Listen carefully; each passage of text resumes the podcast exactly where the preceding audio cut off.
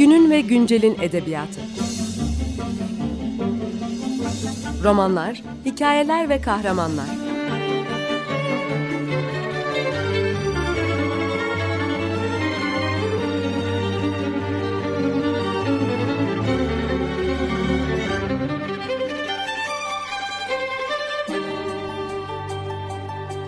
Hazırlayan ve sunan Seval Şahin.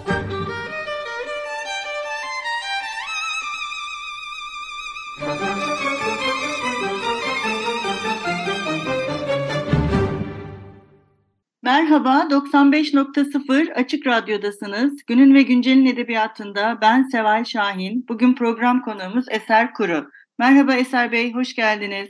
Merhaba, merhaba nasılsınız? Umarım iyisiniz. İyiyiz, çok teşekkürler. Ee, Eser Bey ile birlikte bugün Natos Kitap tarafından yayınlanan Olasılıklar Kıyısı adlı eserini konuşacağız.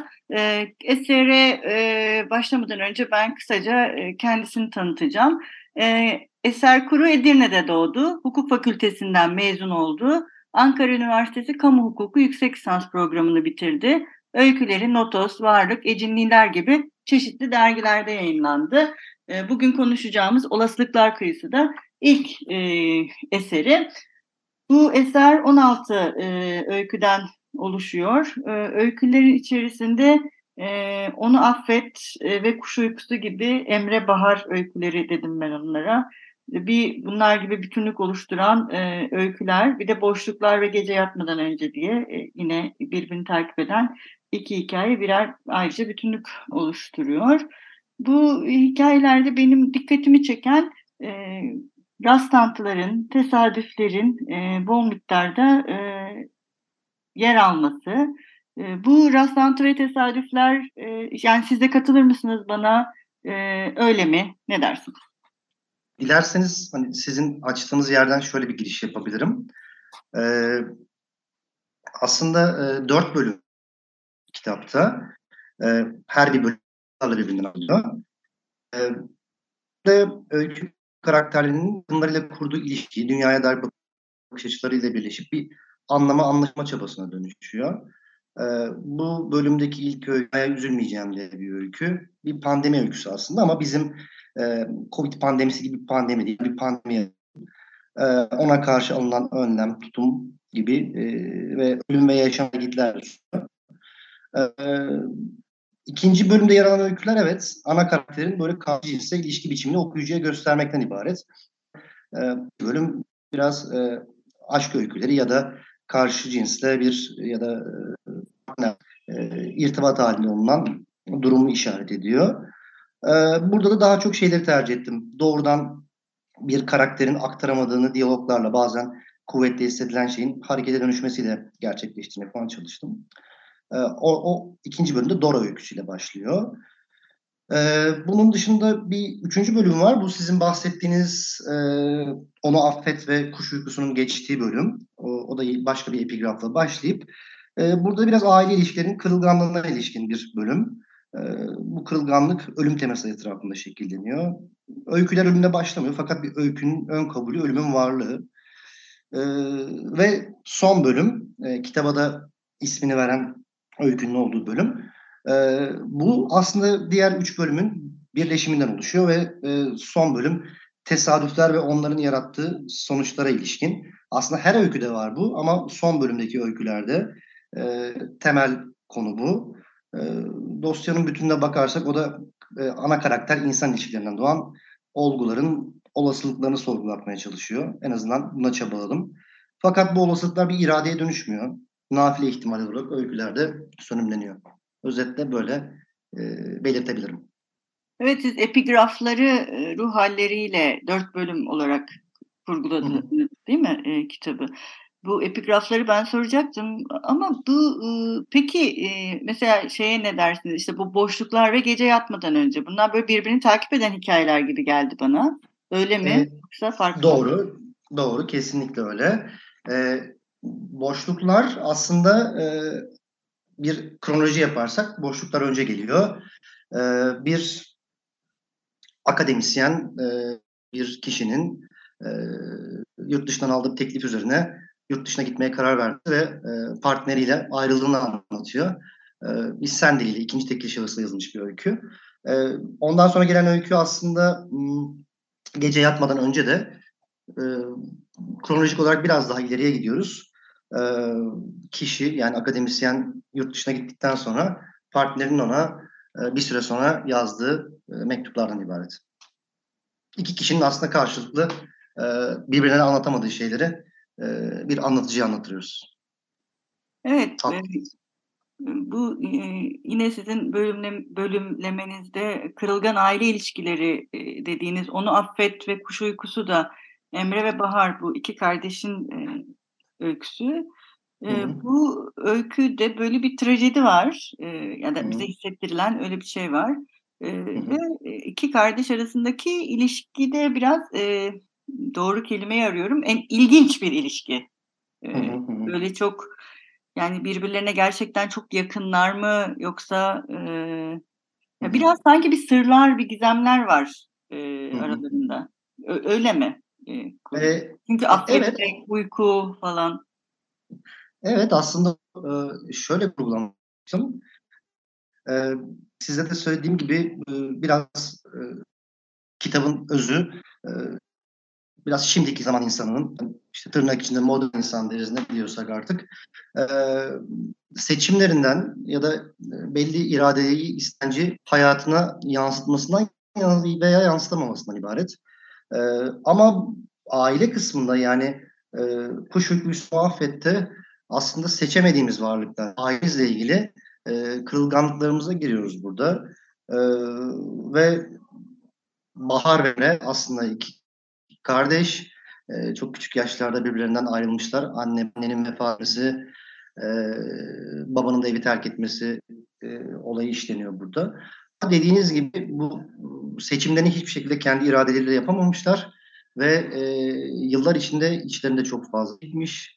Emre çok takıntılı, e, çeşitli obsesyonları olan bir karakter.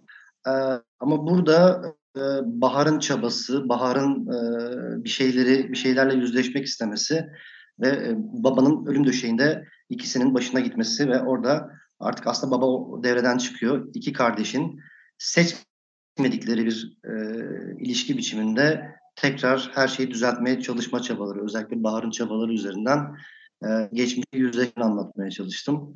E, ama dediğiniz gibi burada e, biraz kronoloji tersten işliyor. Kuş uykusu e, daha eski bir zamanda geçiyor. Onu affetse e, onların finali oluyor. Evet zaten adı Bahar yani o yüzden Bahar e, herhalde o da bilinçli bir tercihti adının Bahar olması. Diğerinin biraz daha o takıntılı e, kardeşin e, daha pozitif tarafı Bahar sanırım. E, e, evet yani e, biraz belki kendi hayatımdaki e, çevremden, ilişkilenme tarzlarından da dikkat ettiğim bir durumdu. E, böyle durumlarda e, belki bana denk geldi, belki de gerçekten böyle. Kız kardeşler daha açık oluyor, daha pozitif bakabiliyor şeylere. Bu anlamda burada biraz daha hayatla bağlantısını doğru kurmak açısından en azından kendi yaşam deneyimlerimden olarak Bahar'ın bu açılımı yapmasını düşün. gelen tepkilerde de olumlu şeyler oldu. Yani Emre hep kendini kapatmaya meyilliyken en sonunda artık Bahar'ın onun yüzüne çarptığı tokatlar sayesinde bir şekilde bir yola giriyor ve kardeşinin aslında tamamen kopamadığını öyküde imliyor aslında. Evet, bir ara verelim Eser Bey. Bugün ne çalalım, ne istersiniz? Ee, bugün ne çalalım? Ee, bugün Meksik, Meksiko Orange Blossom şarkı e, çalabiliriz. Çok sevdiğim bir şarkıdır ve e, öykü kitabıyla da çok uyumlu olduğunu düşündüğüm bir şarkıydı. Peki. Merhaba, 95.0 Açık Radyo'dasınız. Günün ve Güncel'in edebiyatında ben Seval Şahin. Bugün program konuğumuz e, Eser Kuru ile birlikte Notos kitap tarafından yayınlanan Olasılıklar Kıyısı adlı e, öykü kitabı üzerine konuşuyoruz. Programımızın ilk kısmında e, kitabın e, bölümlerinden ve e, kitabın insanlık halleri, e, işte kırılgan aile ilişkileri, üzerine e, yazılmış e, öykülerinden e, bahsetmiştik. E, şimdi biraz e, bu e, Eser Bey programın başında da bahsetmişti. Kadın erkek ilişkileri ve e, bunların da sadece ailenin değil kırılgan halleri üzerine odaklanan e, tesadüflerin e, önemli bir kurguda önemli bir yer ettiği bir e, hikaye kitabı bu. Burada e, özellikle bu kadın erkek ilişkilerinde orta ve üst sınıf değil mi? Bir sınıf olarak da yani orta ve üst sınıf kadın erkek arası ilişkileri görüyoruz. Bu sınıfa odaklanmanızın özel bir sebebi var mı? Aslında çok böyle e, eğip bükmeden şunu söyleyebilirim. Biraz ilk kitaplarda insanın otobiyografik özellikleri ön plana çıkabiliyor. Belki e, etrafındaki gözlemler bunu biraz sebep olmuş oldu birincisi. Ama başka bir boyutu da yani buradaki e, aşkı ya da kadın erkek ilişkilerindeki bu e, ihtiyaçları diyeyim, e, benim kitapta yazdığım ihtiyaçları ya da ilişki, ilişki ilişkilenme biçimlerini biraz bu sınıfa ait gibi geliyor ama işçi sınıfının bu kadar dertleri olmuyor. Biraz da çok daha e, oldukları için ve e, ve en azından doğrudan daha direkt e, daha e, yakıcı şeyleri e, yaşayabiliyorlar. E, en azından buradaki iç sıkıntılarını, bu büyütme olaylarını, takıntıları vesaire biraz bu orta üst sınıfta daha fazla gördüğünüz için de olabilir. Biraz da bildiği alan olduğu için tanıdık yerden girmek istedim gibi özetleyebilirim aslında. Evet bu bir de e, kitapta Can Kurtaran ve Başka Bir Gün e, hikayeleri bunlar biraz daha ayrıksı bir yerde duruyorlar diğer hikayelere göre. Can Kurtaran'da yani tam olayın ne olduğunu ancak yine böyle geriye doğru bir gidişle öğreniyoruz. Başka bir günde de bir klinik yani psikiyatri kliniğindeki bir hastanın hastayı görüyoruz. Bu iki hikaye daha farklı mı sizce de ne dersiniz? Evet katılırım. Yani e, başka bir gün e, aslında dediğiniz yerde geçiyor. E, psikiyatri kliniğinde geçiyor. Orada en azından karakter değişimini ve karakter hızını e, biraz daha göze sokarak belki de e, ve geçmişle bugün çok fazla bağlantı kurarak yapmaya çalıştım. E, ve e, biraz daha okunması zor iki öykü bu. O anlamda size katılırım. E, Can Kurtaran'da da böyle bir durum var. E, burada da bir e, ölüm üzerine bir hesaplaşma var. E, aslında bir meslek grubundan giden bir e, şey gibi. E, çok da böyle hani ihtiyaç olmayan bir e, kişidir. E, ya da Kurtaran ama bir kere hayatınızda birini kurtarmak bunu kurmadığınızda e, başınıza gelen bir öykü tasarlamak istedim hep sahil kıyılarında o can kurtaranların orada ne yaptığını ve o halde e, hareket tarzı işte, e, izlediklerini merak ederdim. E, onu oradan çıkarak e, bir sonradan bir hapishane öyküsüne de düştü. E, ama size katılırım. İkisi de biraz daha okunması, biraz daha dikkat isteyen öyküler.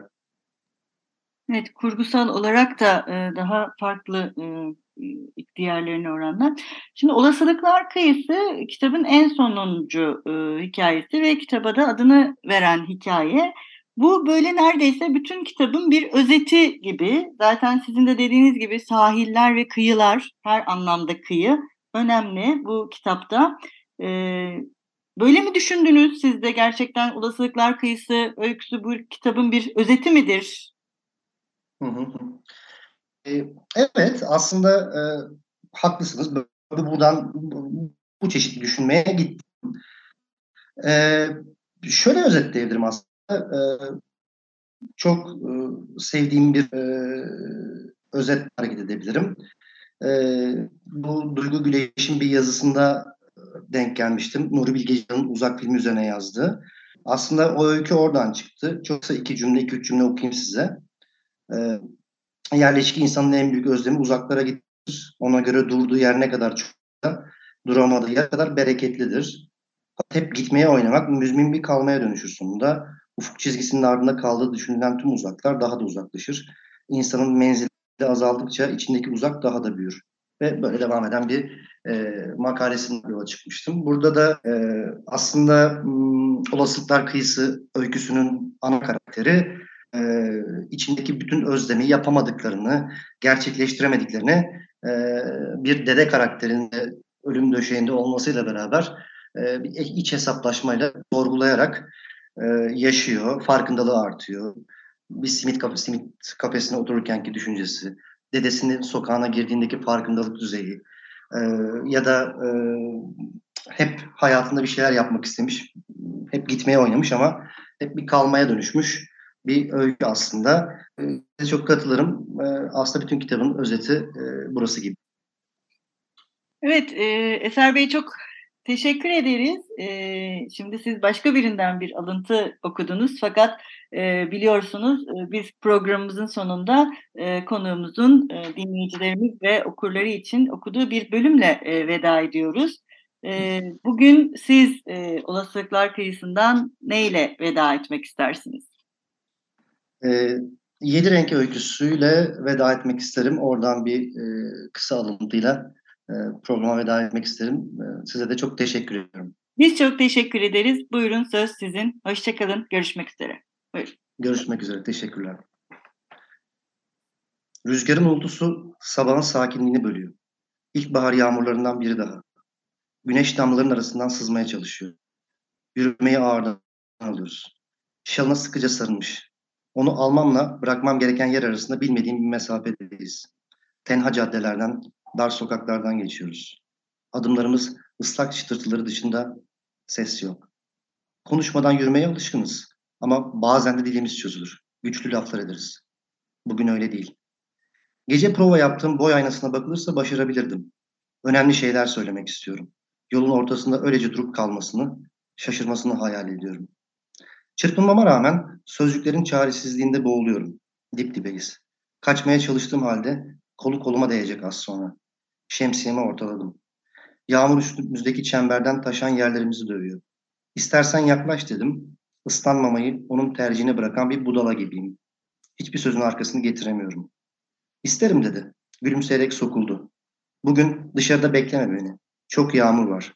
Kendim dönerim. Olmaz dedim. Ağzımdan başka şey çıkmadı. Aklıma gerçekten beklememi istemiyor olabileceği geldi. Ürktüm. Zihnimden uzaklaştırmaya çabaladım. Ürkütücü diye bir düşünceden kaçmak nasıl da korkakça. Işıklarda durduk. Yürümemek sessizliği katlanılmaz kılıyor. Ansızın dönüp yüzüme baktı. Uzun kirpiklerinin perdesinden gözlerini seçemedim.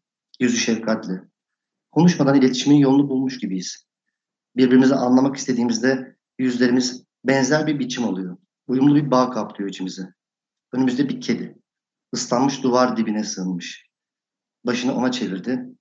Kediler zenginlik dedim. Parmağımla göstererek. Özellikle şuna benzeyenler daha bir cana yakın değil mi? Kedisi olduğunu biliyorum. Kirpikleriyle onayladı. Yüzü yavaşça kırıştı. Sen dedi. Neden böyle yapıyorsun? Her hafta sonu buna katlanıyorsun. Mecbur değilsin.